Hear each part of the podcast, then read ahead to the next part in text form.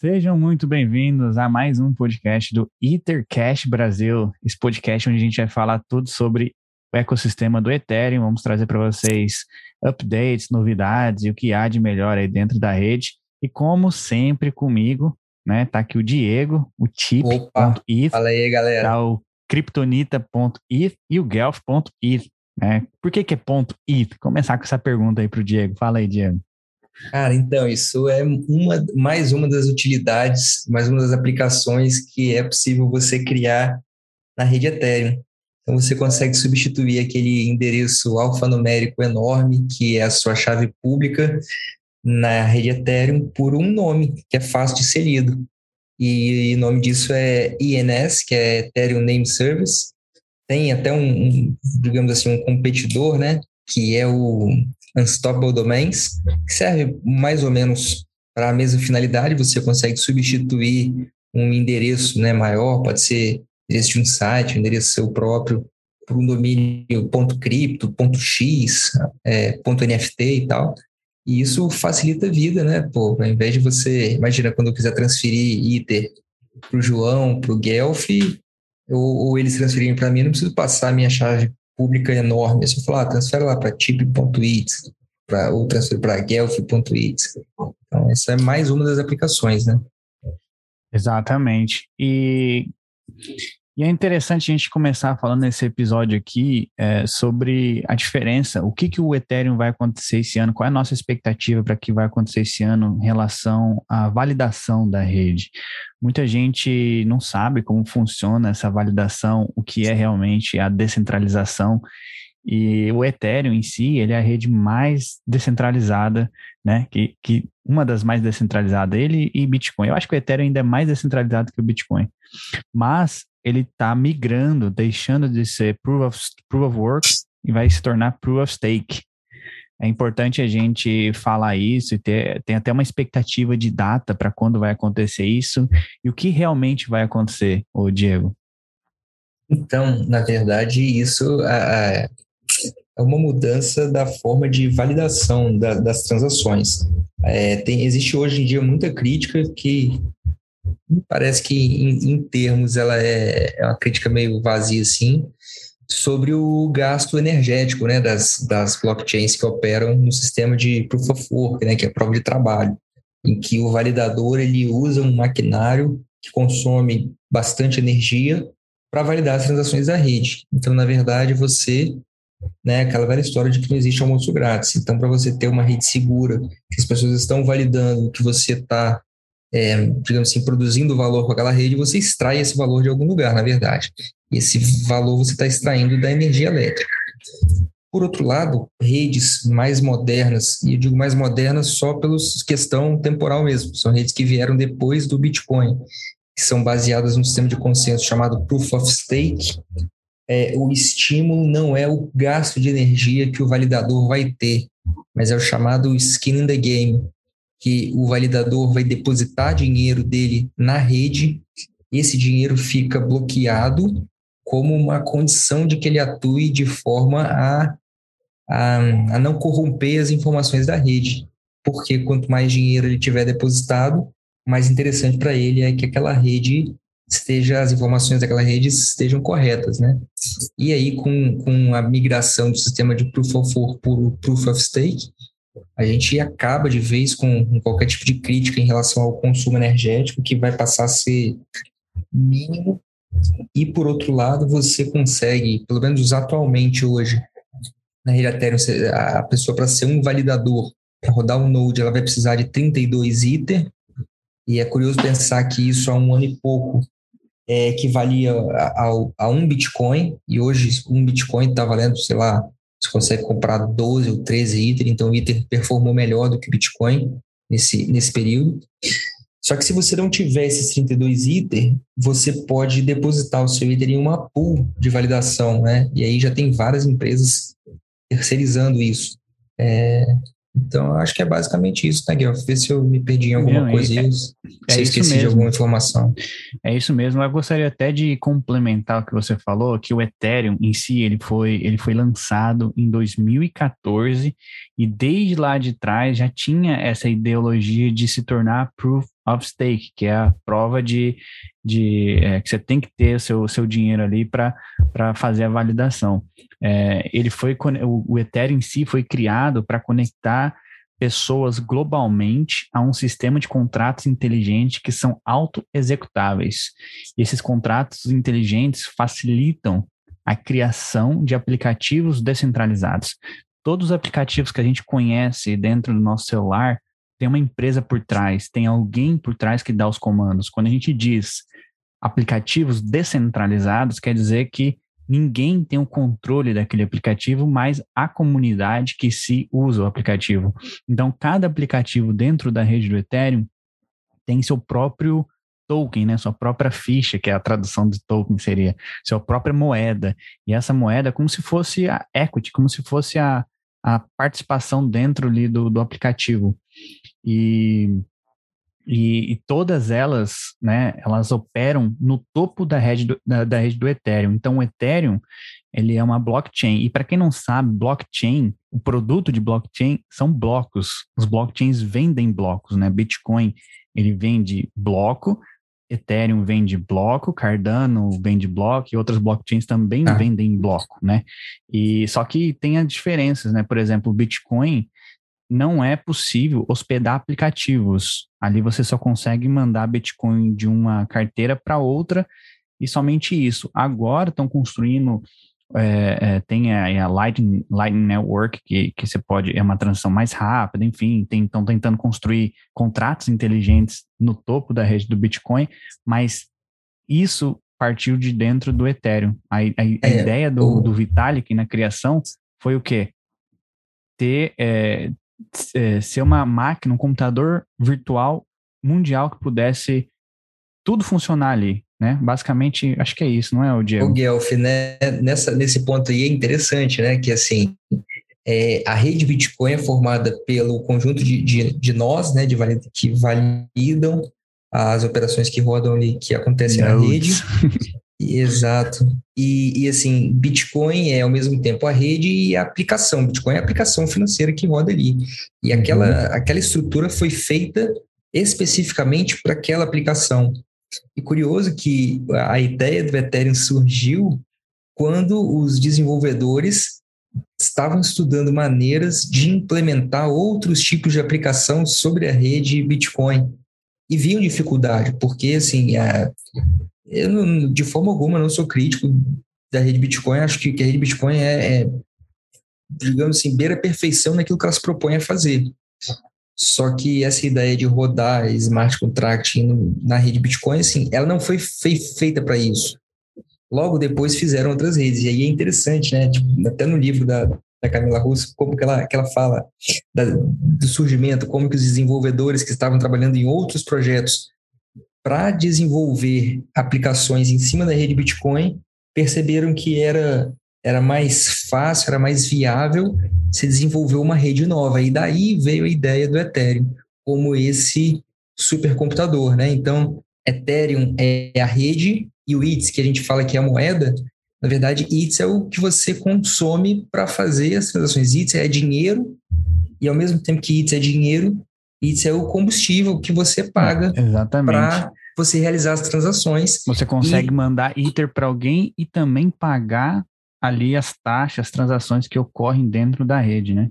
Pelo uso de qualquer aplicativo, né? E aí o, o INS, por exemplo, que a gente deu esse, a gente falou agora, é uma aplicação que roda em cima da rede Ethereum. E qualquer interação que você faça com essa aplicação, se você entrar no MakerDAO para mintar DAI, se entrar na Aave para fazer um empréstimo, entrar no SushiSwap para fazer um trocar aí por qualquer coisa, tudo isso você está, é, em última análise, você está interagindo com a rede Ethereum. E nisso o IT é gasto para pagar por esse uso. É, e é, é até interessante. É, pode falar, João Cury. Não, é legal esse ponto que vocês estão falando. Eu estava lendo hoje, inclusive, mais cedo. E lá atrás, quando o Vitalik começou a idealizar essa ideia toda da Ethereum, né? O objetivo era basicamente fazer um Layer 2 para o Bitcoin, né, cara? Propor realmente algumas uhum. melhorias neles e que não existiu na rede, que o pessoal, igual o Diego falou, não, não pretendiam existir, porque objetivos são, são dois objetivos diversos. Mas com o passar do tempo, é, foi realmente se tornando mais. Acabou virando um projeto independente e muito, ainda bem, né? Porque imagina como seria o mundo de cripto hoje, hoje sem, sem Ethereum. Então é, é até legal você ver como começou essa história do Ethereum lá atrás com o Vitalik, como que o Vitalik conheceu o cripto. É uma parada que, pô, eu tenho muita curiosidade, eu acho muito massa quando a gente começa a ver o porquê das coisas, né? Então, por que que o, o Vitalik começou a idealizar isso? Pô, o cara tinha só 19 anos e conseguiu ter essa puta ideia. Então, né? Para quem, um gênio, quem não sabe, o Vitalik foi um dos, foi o primeiro cara a escrever. Na verdade, ele, ele escrevia na nos Bitcoin fóruns, Magazine. Bitcoin Magazine, é, ele fundou, praticamente fundou, né, o Bitcoin Magazine com, com outro cara que é o Mihail, e antes disso ele já era muito conhecido no meio por escrever muito sobre Bitcoin, e ele dominava, assim, ele tinha um conhecimento muito profundo sobre a rede, e, e é muito interessante, né, o, quem não teve a oportunidade de, de ler o livro da Camila Russo, né, The Infinite Machine, que conta a história do Ethereum, nossa, é, é incrível, assim, é, é um e, dia a gente pode fazer um episódio falando sobre esse livro, porque é sensacional um a história, desde o início até onde está tudo hoje. É legal. Eu queria, levantar mais um ponto aqui também. Eu, eu vou retomar muito o que o Diego falou, você estava num papo aí muito da hora, eu nem quis interromper. Mas a, a parada de, de deixar o, o, Ethereum staking, cara, porque quanto mais pessoas forem deixando o Ethereum staking, igual seguindo a lógica toda que o Diego mencionou, vai acabar, querendo ou não, acontecendo uma diminuição na oferta do mercado, né? E para quem entende uhum. o básico do básico de economia, se a oferta vai diminuir, se a demanda continua aumentando, o preço também vai acabar aumentando. Então, pô, então eu queria falar sobre esse mecanismo de consenso que você está tocando. É, é, o, é, o, chamado é, Ethereum 2.0, né? Que ele também é, envolverá a implementação de sharding, que basicamente é, fragmenta o blockchain em partes menores, a fim de agilizar as operações no network. Um, o stake, né, quando a gente fala o stake, é o que? Você está colocando o seu próprio dinheiro em jogo ali para validar a rede. E aí você coloca, é, tem vários nodes, né? Você baixa. Hoje, para você. Tem, a gente, acho que a gente tem que explicar mais ou menos como que funciona a validação Proof of Work que no Bitcoin ou até no próprio Ethereum precisa de máquinas muito, muito complexas, é, computadores específicos que consomem uma energia absurda para fazer a mineração da, da rede, ou seja, a validação das transações. Quando o Ethereum é, virar é, do Ethereum 2.0 com o merge, né, com o merge que a gente fala que é proof of stake, você não vai precisar ter essas máquinas, você vai precisar de um simples laptop para poder fazer ali sua, sua mineração. Uma Raspberry, uma Raspberry Pi, que é uma, um hardware bem pequenininho, consome nada de energia. E isso vai, você vai, tá, você vai ter seus próprios Ethereums ali fazendo a validação da rede. E se caso alguém agir de forma desonesta na rede, ou que tentar burlar a rede, ou de alguma forma tentar roubar, ele vai. Tem um algoritmo que, que chama slashing, né, o Diego? Ele Isso. tira uma parte do seu Ethereum. Ou seja, se a pessoa tentar roubar da rede, o algoritmo vai perceber isso e você vai perder parte do seu, do seu Ethereum. Então ninguém quer perder o Ethereum. E por e outra. São vários, e são vários mecanismos, se você parar para pensar, porque você deixa o seu dinheiro depositado lá. Se você sofreu slashing, você não recebe a recompensa por aquilo todo o ITER que está depositado né, né, em staking, esse ITER não está disponível no mercado, então é, ele existe, mas ele não está sendo negociado. É, e com a, agora o EAP 1559, o que a gente discutiu no último episódio, é, com a queima de, de ITER, a emissão de, de ITER no mercado é muito baixa, podendo chegar a ser deflacionária em alguns momentos. E semana passada a gente viu, primeira Uma semana. semana inteira deflacionária. Exato, exato. Né? Uma semana inteira deflacionária. Bom, um, hoje a emissão de Ethereum não tem, Ethereum não tem um market, é, um, um, market fixo, assim, né? Um, um ah, limite fixo. Né? é, um, limite fixo de, de emissão como o Bitcoin. O Bitcoin foi programado para ter somente 21 milhões de, de tokens.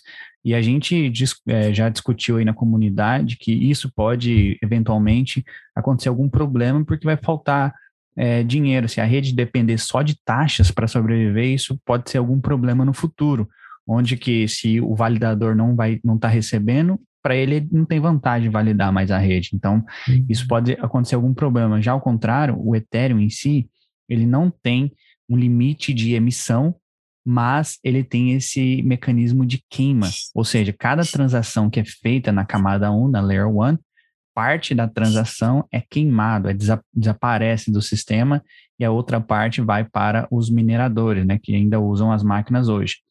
Quando transacionar para Proof of Stake, todas a, toda a taxa, parte dessa taxa vai para os mineradores, para os validadores que estão ali é, fazendo, usando o seu próprio, próprio Ethereum como, como garantia da rede. Então, assim, hoje, se você colocar seu Ethereum para ser para validar, para ser um validador, você recebe média de 5 a 8% anual em novo Ethereum, em novo Ethereum. E lembrando que é, vai chegar um momento, tem até um site muito interessante que chama ultrasound.money, que ali você consegue acompanhar em tempo real a queima do Ethereum. Hoje está sendo queimado 7,06 Ethereum por minuto, e a gente consegue ver quando é, isso vai, é, o Ethereum vai ser deflacionário. Tem como simular ali quando acontecer a merge, quando o Ethereum deixar de ser proof of é, work e, e, ser somente proof of stake, é estimado que ele vai ter uma, uma deflação de menos 2,7% ao ano. Então isso faz com que é, é, isso faz com que a gente fique mais bullish ainda com a rede, porque é o que é dinheiro programável é possível prever o que vai acontecer. Não é igual o dólar, o dinheiro fiduciário que o governo pode fazer o que quiser, a hora que quiser, imprimir o quanto quiser, sem ninguém saber o que vai acontecer, né? A gente viu. E o poder da descentralização, né, cara? Exatamente. Exato. E, e aí, ó, Guelph, é, nesse ponto que você está falando da validação, hoje o, o APR, que é o rendimento projetado anual, está em 4,5%. Se você pensar em 4,5% que o validador está recebendo adiciona isso 2,7 de deflação de moeda no mercado, você tem uma diferença muito grande só em relação a quanto ITER você vai receber e em relação à quantidade de ITER que vai ter a menos no mercado. E só para o pessoal ter uma noção, ó, hoje, cada validador, cada 32 ITER é, que você tem depositado, está rendendo 0,004 ITER. Então, a cada, digamos, de dois, dois dias e meio, você tem 1% de ITER a mais por estar validando a rede. E quando a gente fala em validar a rede, não só tem esse aspecto econômico de você receber ITER como parte das transações que são realizadas, só que quanto mais validadores, mais descentralizada essa rede está, e, e, menos poder cada validador tem. Então, quanto mais descentralizada a rede, ou seja, quanto mais validadores existem, menos poder uhum. cada um deles tem sobre a rede. Então, quer dizer, todo mundo é dono, é dono do protocolo, todo mundo, sim, muitas pessoas são donos do protocolo, e cada uma delas tem menos poder de atuar contrária ao protocolo. Isso traz mais segurança para todas as transações que são feitas. E aí Por isso vou, que o Ethereum vou... é a rede mais segura que tem hoje. Exatamente. Aí o pessoal reclama, o que, que o pessoal reclama muito, o, o Curi, quando a gente fala, ah, o gas, o gas, o custo para é. transacionar na camada 1 do Ethereum Aí não, é muito alto. O pessoal também reclama muito sobre, que, que, pelo menos até no passado o pessoal falava, ah, não, mas o Ethereum é inflacionário, como é que eu vou confiar numa moeda a inflação acontece, não sei o que, não sei o que. Exatamente. E aí a gente vê que, pô, pô vamos mudar, a comunidade achou importante mudar, os desenvolvedores também mudou, cara. E tá aí a beleza desse mundo cripto. Não foi hoje só uma foi pessoa, queimado, não foi já, só. Já foi queimado um até o dia de hoje, desde a implementação do EIP 1559, foram queimados 1 milhão 704 mil 633 etéreos. Em dólar, no valor de hoje, dá 6 bilhões 306 milhões 898 mil dólares. É muito dinheiro, né? Para estar tá queimado.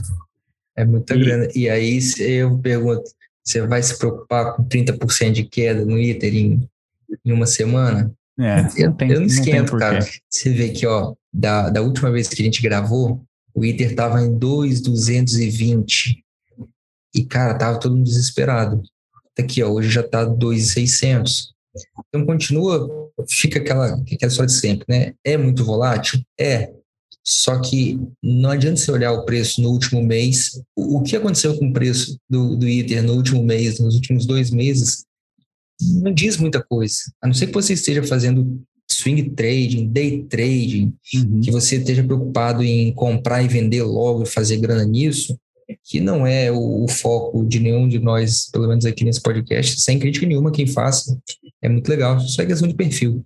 É, mas se você está olhando para o Ethereum como um ativo ou, ou mais, que o Ethereum realmente é uma tecnologia do futuro, não esquenta a cabeça, seria o que eu, eu teria para dizer assim, esquenta a cabeça com preço no último mês, na última semana, e nem com preço, o que, vai estar daqui um, um mês, dois meses, seis meses.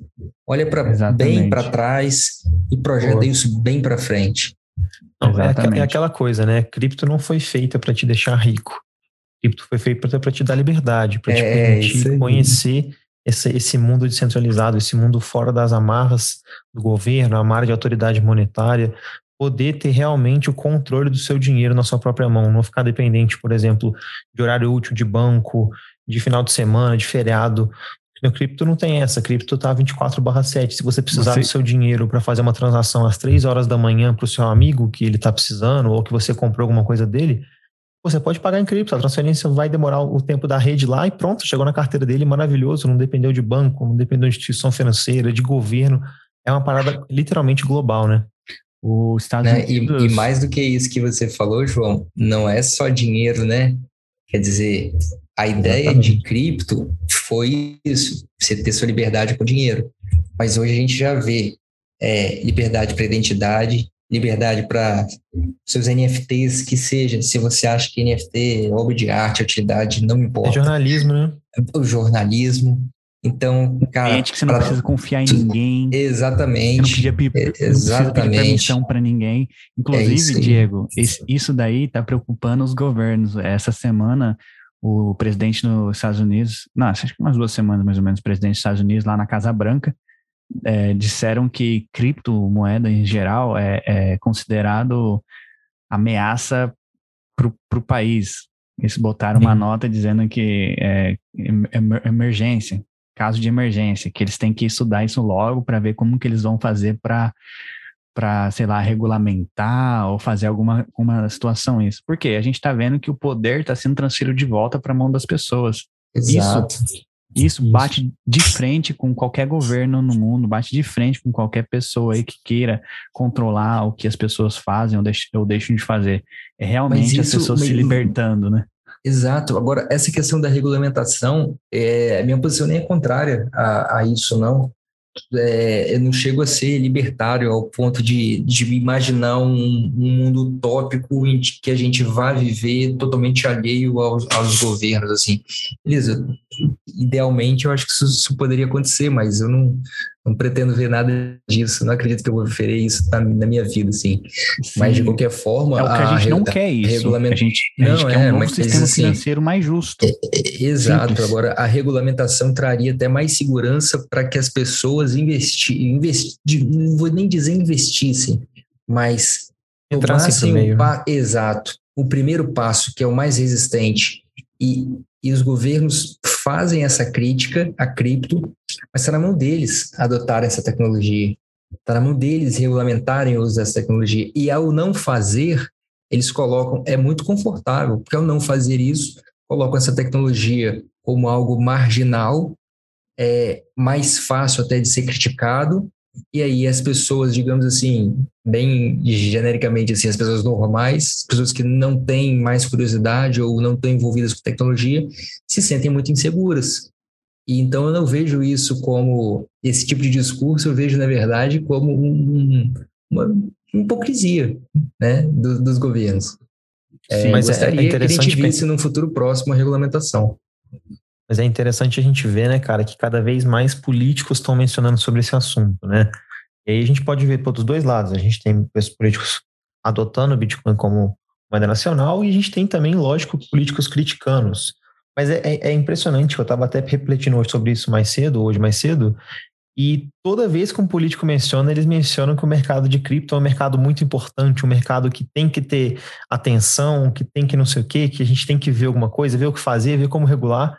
Isso aí só prova que o mercado de cripto realmente é uma parada que está incomodando, pelo menos, né? Eu não digo assim, está se tornando, talvez para eles não está se tornando uma coisa tão prática quanto para a gente, que está muito envolto nesse meio, mas é uma coisa que está incomodando, né, cara? E aquela coisa, o que incomoda é porque está tendo algum impacto. Então o pessoal está realmente percebendo que, pô, se eles não fizerem alguma coisa, seja positiva, seja negativa, seja o que eles bem entendessem, eles vão ficar uhum. para trás.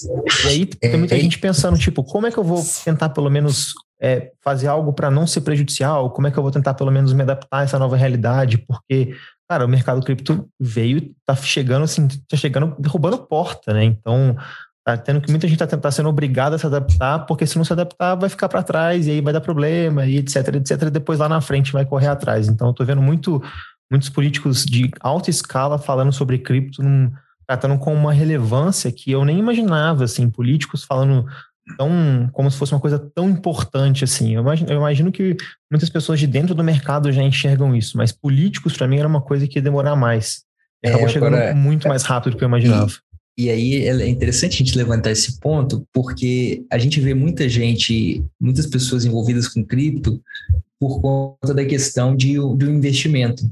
Mas se você só se interessa por é, ideais libertários, anarquismo, se corrupção te incomoda, se você está curioso sobre modos de coordenação social em nível mundial, você tá, se interessa em uso de ferramentas tecnológicas para comunicação de pessoas, esse tipo de interação, cripto é o que está por trás disso tudo hoje em dia, porque você consegue ter mobilização de pessoas em prol de um objetivo comum e, e, e eu não estou falando objetivos é, radicais, não. As pessoas querem fazer um filme, então construíram uma DAO, criaram uma DAO para isso estão fazendo o financiamento desse filme com criptomoeda, com Ethereum. É, nos Estados Unidos é, ofereceram uma cópia da Constituição e as pessoas queriam se mobilizar. E o instrumento que usaram foram instrumentos de Web3. Então, criaram uma DAO, depositaram dinheiro, deram oferta, estão querendo criar uma cidade agora é, nos Estados Unidos, se não me engano, é em Wyoming, então, você vê pessoas, exato, você vê pessoas se mobilizando em prol de um objetivo comum em nível mundial, usando instrumentos telemáticos de comunicação e, e é preciso de dinheiro para fazer isso tudo. Só que olha o empecilho que, que existiria se eles tivessem que movimentar dinheiros nacionais. E aí, criptomoeda. Acaba com essa barreira. Então, cripto é um dos, é um dos principais motores do próximo estágio de globalização, de fato, não haver fronteira. Não existe fronteira mais entre, entre o dinheiro. A gente Pô, vê não, as pessoas. Digo, muita gente normalmente nem se conhece nesses projetos, né, cara? Então tem uma pessoa ah, aqui no Brasil, tem uma pessoa na China, nós, tem uma pessoa nós em três estamos lugar. conversando aqui, mas a gente nunca se viu. Exatamente. a gente nunca se encontrou. A gente nunca se encontrou. Ontem eu e Guelph tivemos a oportunidade de conversar, de, de fazer uma entrevista com uma artista da Tailândia. Cara, é, eu nunca imaginei que isso aconteceria, nunca vi, é, mas a gente está aqui e o que e o ponto em comum entre todos nós era naquele momento NFT, criptomoeda. Então, assim, para mim essa é, é, a real globalização. Sim. Aquilo que eu estudei na escola há muitos anos era só o germe do que de fato está acontecendo hoje. Boa. Eu queria prosseguir agora, falar um pouquinho sobre, sobre preço, por que, que a gente está tão bullish com esse ativo, com Ethereum. Hoje o preço está na casa de 2.600 dólares, né? Tem um market cap de 311 milhões. E eu espero, eu espero, assim, eu tenho na minha convicção que Ethereum vai chegar a 10 mil dólares, um market cap ali de, sei lá, um trilhão, mais de um trilhão, né? Só que e vai flipar me... o Bitcoin, vai Exatamente. flipar. Só que Falando o que me deixou agora, hein? o que me deixou mais bullish ainda essa semana foi após ter lido um documento feito pela pela Ark Invest, aquela empresa da Cathy Wood, ela é bem famosa por investir em inovação, e ela está estimando que o Ethereum, o market cap do Ethereum, vai passar de 20 trilhões na próxima década. Ou seja, 2030 é estimado que o Ethereum passe de 20 trilhões. Se você fizer uma conta rápida aí, 20 trilhões de market cap, vai, o Ethereum vai chegar num preço de 185 mil dólares. Isso fez com que eu ficasse ultra bullish ainda, porque eu tava pensando 10, 10 mil e ela tá pensando em 185 mil dólares. Nossa, eu fiz uma conta rápida aqui, dá tá... mais de um milhão de reais. Assim, assim é, no valor de hoje, né? Daqui a 10 Sim. anos vai saber. Ah, vai saber a inflação, né? É... Mas aqui, pensando que 2030 tá logo ali já, então a gente tá, já tá batendo na porta, pô. É, isso Exatamente. é verdade. Não tá longe assim não, cara. Exatamente. Se pensar que 2030 tá tão longe quanto 2014 estava, né? Exato, pô. É, e, outra coisa, e outra coisa que deixa a gente bem bullish, se você olhar aqui no, no token terminal, quanto de, de receita, quanto de lucro teve as redes, você vê que o Ethereum ele está disparadamente no topo de todo comparado com qualquer outra blockchain. No ano, entre, no, nos últimos 365 dias, gerou 6,3 bilhões aos validadores, a, a, rede em si, comparado com o segundo lugar, que é o X Infinity, que também roda na rede do Ethereum, 1,3 bilhões, e comparado com a próxima blockchain aqui, vamos ver se tem, com a Avalanche. A Avalanche fez 51,6 milhões de taxas no ano. Ou seja, isso já é mais uma métrica que de, de você estar tá bullish com Ethereum comparado com outras blockchains. Outra coisa que é interessante a gente observar no cryptofees.info, todo, todo esse site que a gente está falando, a gente vai deixar na descrição, mas no cryptofees.info, se a gente olhar, nos últimos sete dias, a média de receita do blockchain do Ethereum foi de 33 milhões de dólares. Segundo lugar, que foi a Binance Smart Chain, tiveram 1 milhão e 500 mil dólares. Cara, a diferença olha, é bizarra, olha, né? Olha, é bizarra olha a diferença. O terceiro lugar é o abracadabra.money, que reside na rede da blockchain, na blockchain do Ethereum, outras blockchains também. A Uniswap gerou 2 milhões e 600 mil dólares, que está em quarto lugar, e Bitcoin quem está em quinto lugar gerou 400 mil dólares. Ou seja, você compara Bitcoin com Ethereum. 33 milhões de dólares em sete dias, enquanto o Bitcoin gerou 417 mil dólares.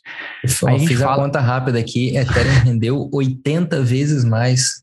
Seja, a gente vê que a rede, rede Bitcoin. A gente vê que a rede é, do Bitcoin, por isso que a gente tem essa ideologia, essa teoria que talvez no futuro a rede seja insustentável para pagar a validação, justamente porque não gera dinheiro suficiente para, para os mineradores. É, aí os mineradores estão, estão com a esperança que o Bitcoin vai valer muito dinheiro no futuro, sei lá, um milhão de dólares por token. Aí talvez pague, pague o investimento. Mas se isso não acontecer, aí não vai existir mais validador. Olha a Avalanche que vem depois do Bitcoin gerando 300 mil dólares na semana de, de taxa para os validadores. E aí, quando a gente olha a quantidade hum. de validadores, Ethereum, em primeiro lugar, com 288 mil validadores, quase 289 mil validadores, e Cardano, em segundo lugar, com 2 mil validadores. Quem que está em segundo? Cardano. Agora eu fico. Deixa eu te fazer uma pergunta agora. Já que você falou do número de validadores. 2 mil validando Cardano. Lá Agora, vem, quando eu venho, não, quando eu venho aqui no CryptoFees e, e procuro o, o, quanto de dinheiro foi rendido para esses validadores, tem o quê? Uns 30, 40 aqui nessa lista e eu não vejo nada em Cardano. 50 mil dólares na, na semana, entendeu? É aquela coisa, né? Cardano vive de, de marketing. Ela tá Propaganda, né? Ela faz com que youtubers criem pool de, de liquidez e nós temos até amigos aí, que não, não, vou nem falar o nome dele, que acompanham youtubers aí, e o youtuber fala, entra na minha pool. O youtuber, quando cria uma pool na, de, de, de validação na Cardano, ele ganha mais ou menos 100% ao ano, enquanto os seus seguidores ganham 5% ao ano. Ah, isso, isso é então, é mas né? para lembrar, né? Não custa nada lembrar, nada do que a gente fala aqui é recomendação financeira, a gente faz isso aqui Exatamente. só para fins quando a, gente fala, quando a gente fala de Cardano, eu falo para fim bem de entretenimento mesmo. O, o resto é fim educacional. Agora... Isso, isso é o Ethereum 2.0. Lembrando que isso, 288 mil validadores é o Ethereum 2.0, que ainda, o Ethereum ainda tem metade da validação feita por Proof of, proof of uhum. Work. Imagina se esses mineradores de Proof of Work migrarem para Proof of Stake. Isso aí vai ser um crescimento exponencial. Ah, então isso, isso... aí eu quero até, vou até guardar para próxima para o nosso próximo encontro aí, que eu fico conjecturando aqui. E se os, se os mineradores fizerem um fork e a gente tiver mais um, uma rede Ethereum aí, e todo mundo receber um airdrop? Mas eu vou guardar isso para a próxima conversa nossa, hein? Um Ethereum Classic tá aí, que, que vingou? Esse Nada. assunto é bom, hein? Esse assunto é bom para discutir, hein? E outra, outra métrica interessante é quanto de dinheiro está sendo uh, validado na rede. E a gente tem uma pequena comparação aqui de Bitcoin e Ethereum. Ethereum em primeiro lugar com 25,26 bilhões de dólares por dia sendo, sendo validados na rede, enquanto o Bitcoin está em torno de 13 bilhões ao dia. Ou seja, o Ethereum quase o dobro do que o Bitcoin está fazendo.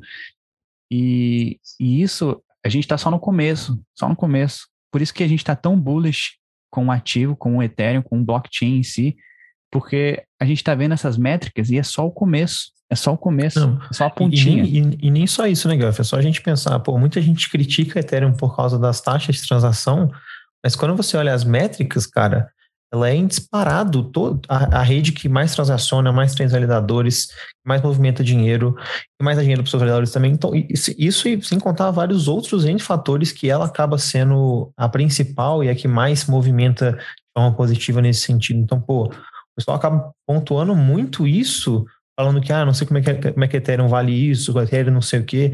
Mas, pô, cara, olha para qualquer métrica da rede e me fala que aquilo lá não está funcionando. Talvez não esteja funcionando para você, mas pelo menos tem muita gente nesse meio cripto, seja até mesmo, às vezes até por meio de Layer 2, que estão nesse meio, estão na rede da Ethereum, estão querendo se envolver no ecossistema. Então, não é só porque não funciona para você que não vai funcionar para outras pessoas, sabe? É isso aí, pessoal. Então a gente pode terminar o episódio de hoje. A gente falou muita, muito filosófico aqui ainda. A gente tem muita coisa para falar sobre do ecossistema do Ethereum. A gente nem começou a falar de camada 2, escalabilidade, mas tem muito assunto ainda para falar e a gente vai trazer nos, pró nos próximos episódios. A gente vai tentar manter o nosso podcast aí com mais curto, não vamos fazer muito tempo, porque se a gente fosse falar tudo que a gente quer falar, ia ficar, sei lá, cinco horas falando aqui. Então acho que a gente pode terminar o o episódio de hoje. E lembrando todo mundo que tudo que a gente fala aqui, pessoal, não é nenhuma recomendação financeira, fiscal, nada disso. A gente fala o que as nossas opiniões, o que a gente está fazendo na prática. Então, se você quer aprender mais sobre, sobre Ethereum, sobre é, blockchain, sobre criptomoedas em si, tem muito conteúdo aí para vocês uh, buscarem. Um, uma indicação que a gente pode falar pessoal é entrar lá no, no artigos.banklessbr.com. Eles falam bastante sobre a rede do Ethereum também. E aqui a gente vai deixando o nosso obrigado a todo mundo que chegou até aqui. E é isso aí. Valeu, pessoal. Vocês têm mais alguma coisa para falar antes da gente terminar ou não? Só agradecer. Valeu, pessoal. É Até a próxima. É isso. Muito obrigado a todo mundo. Happening. Muito obrigado a todo mundo e até a próxima. Até o próximo episódio. Valeu. Valeu, Valeu. pessoal.